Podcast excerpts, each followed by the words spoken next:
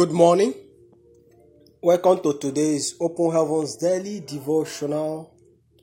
Today, Sunday, the 12th day of July 2020.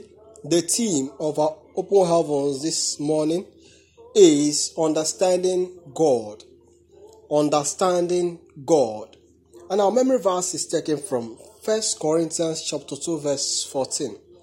1 Corinthians chapter 2 verse 14. And he says, But the natural man receiveth not the things of the Spirit of God, for they are foolishness unto him, neither can he know them, because they are spiritually discerned. 1 Corinthians chapter 2, verse 14. But the natural man receiveth not the things of the Spirit of God, for they are foolishness unto him, neither can he know them because they are spiritually discerned. And our text is taken from 1 Corinthians chapter 2 from verse 11 to 16. For what man knoweth the things of the man, save the spirit of a man which is in him? Even so, the things of God knoweth no man but the Spirit of God. Now we have received not the Spirit of the world, but the Spirit which is of God that we might know the things that are freely given to us of God. Quick things also we speak not in the words which man's wisdom teacheth, but which the Holy Spirit teacheth, comparing spiritual things with spiritual. But the natural man receiveth not the things of the Spirit of God, for they are foolishness unto him neither can he know them because they are spiritually discerned. But he that is spiritual judgeth all things, yet he himself is not is judge of no man. For who hath known the mind of the Lord that he may instruct him?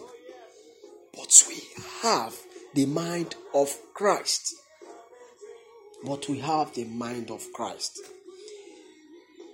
The message in the book of Luke, chapter 8, from verse 10, the Bible says, And he said, Unto you it is given to know the mysteries of the kingdom of God, but to others in parables, that seeing they might not see, hearing that they might not understand. The first time I saw this scripture, I was saying, Why would God do something like this? Why would He be speaking to them in parables? Even the apostles, they wondered, Why would He be speaking to them in parables? The reason is because these people, even if he speaks in plain language, they will still not understand. It will still be like parables to them. When an unbeliever picks the Bible to read, he doesn't understand. When you do certain things, you have a program, you have an exam, you still have to still attend to some church activities. An unbeliever doesn't understand it. He doesn't understand why you bother yourself so much about God that you do not see. They don't understand it. For them, he says, seeing they might not see. When the Bible says that the things which are not seen,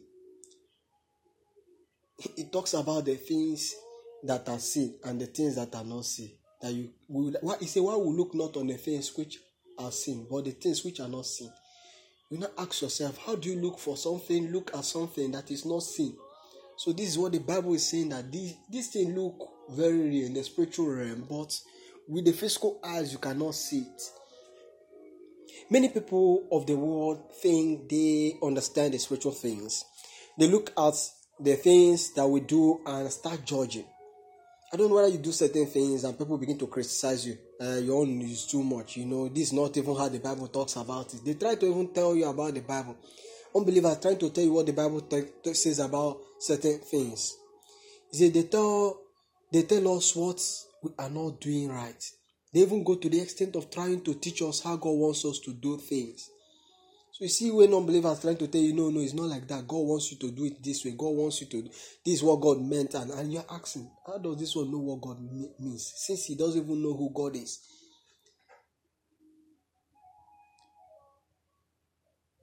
So how do they know the mind of God when they themselves are living outside His will?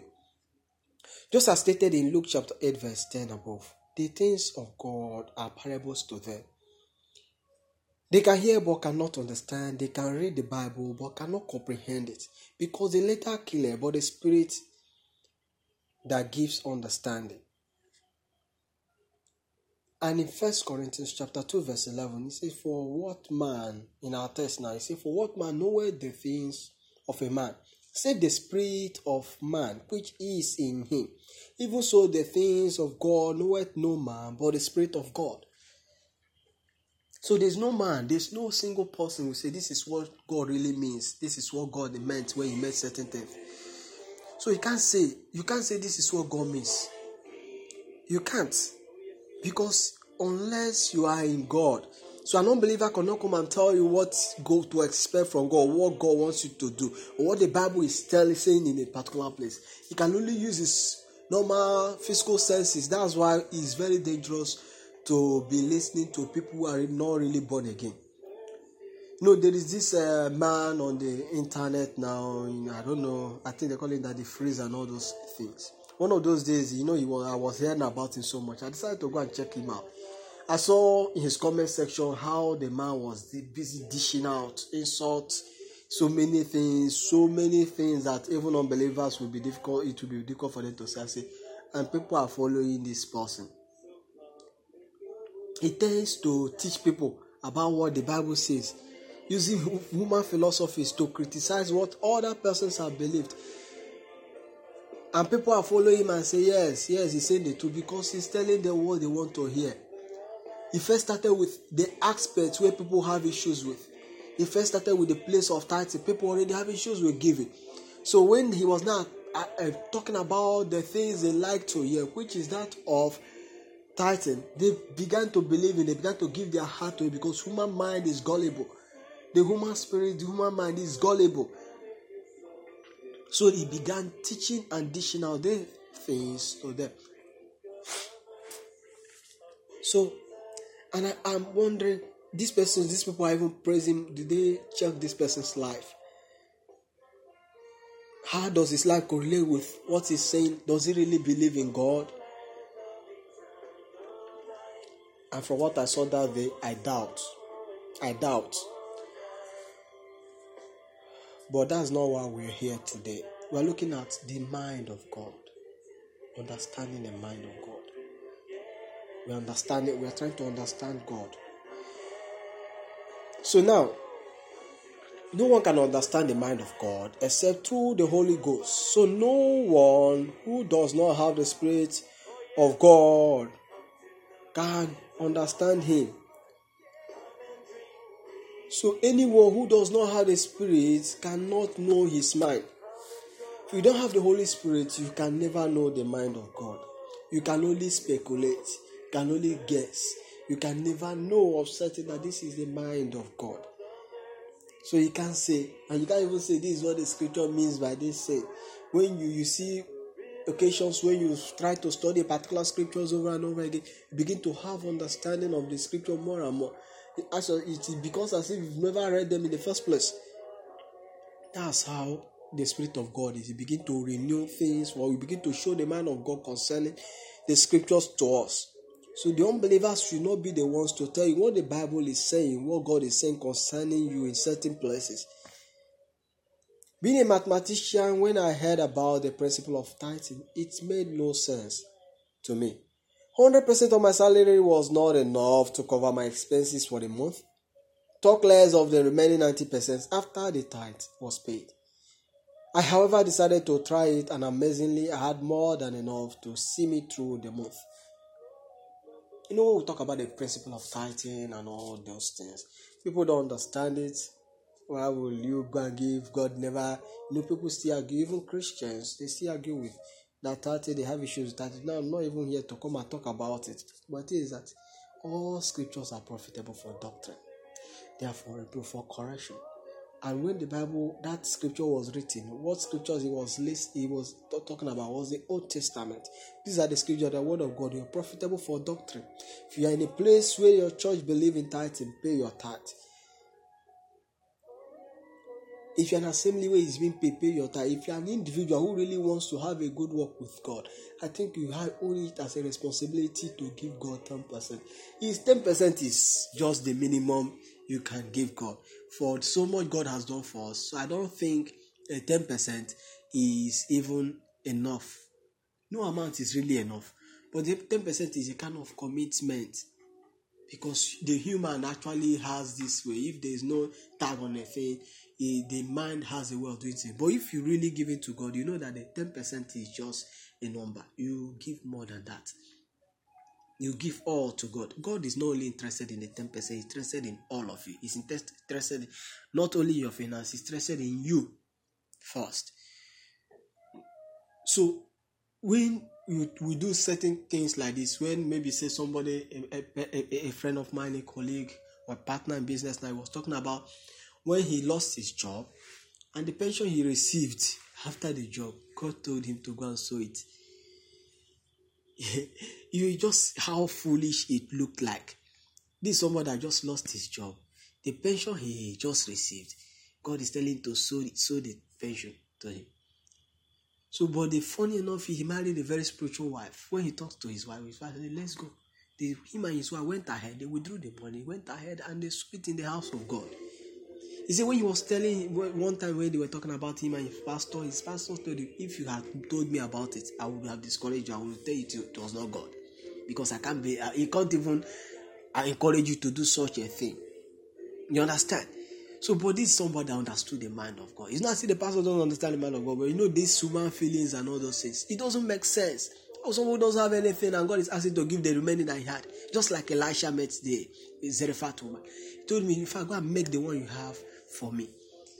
The woman obeyed. It doesn't make sense that someone that has only the only one left, she now wants to make it for the prophet. Does it make sense? No, it doesn't make sense. But the things that doesn't make sense to human sense makes too much sense in the spiritual. When next you hear unbelievers condemning the principles of God, don't bother arguing with them. Just say the truth. And you you know and move on. Say the truth you know and move on. Don't stay arguing. I don't like arguing about scriptures. I, you, are, you will not see me arguing about certain scripture. I stopped doing that in my undergraduate days. We argued about scriptures a lot that time and all those. When I began to have more understanding, I stopped arguing about scriptures. Pray that they should encounter Christ and also have the Spirit of God within them so that they can understand the ways of God too. So your prayer should be that they also have understanding of the way of God too. Don't waste your energy arguing with unbelievers. Key point we should take away from these messages someone who is not a member of your clan cannot understand your family culture. Don't argue with them. Just keep doing what the Bible says. An unbeliever cannot be the one to come and be arguing about like sometimes we go for evangelism and we, we, we encounter those kind of people who actually like to raise questions about things. They just want to argue. It's not as if they uh, pay attention to what you're saying. They just want to prove a point and justify themselves. So you just state what the scripture says. Don't go into unusual, useless arguments. What's this? Why did this? Why did this one do this? Just state the truth and get and go your way. And pray that God will help them to have the light shine in their hearts. Let's bow our hearts even as we talk to God this morning and say, Father, help my heart to continue to understand you. That I will continue to understand you more and more in the mighty name of Jesus. Those areas that the light of the gospel, the illumination has not come to my heart, let light shine in my heart that I will begin to understand you. And Father, we pray for everyone in our families that have not received the light of the gospel, that the light of the gospel will shine in their hearts in the mighty name of Jesus. For in Jesus' most wonderful name we have prayed. Amen. Thank you so much for listening. Do have a great Sunday. God bless you.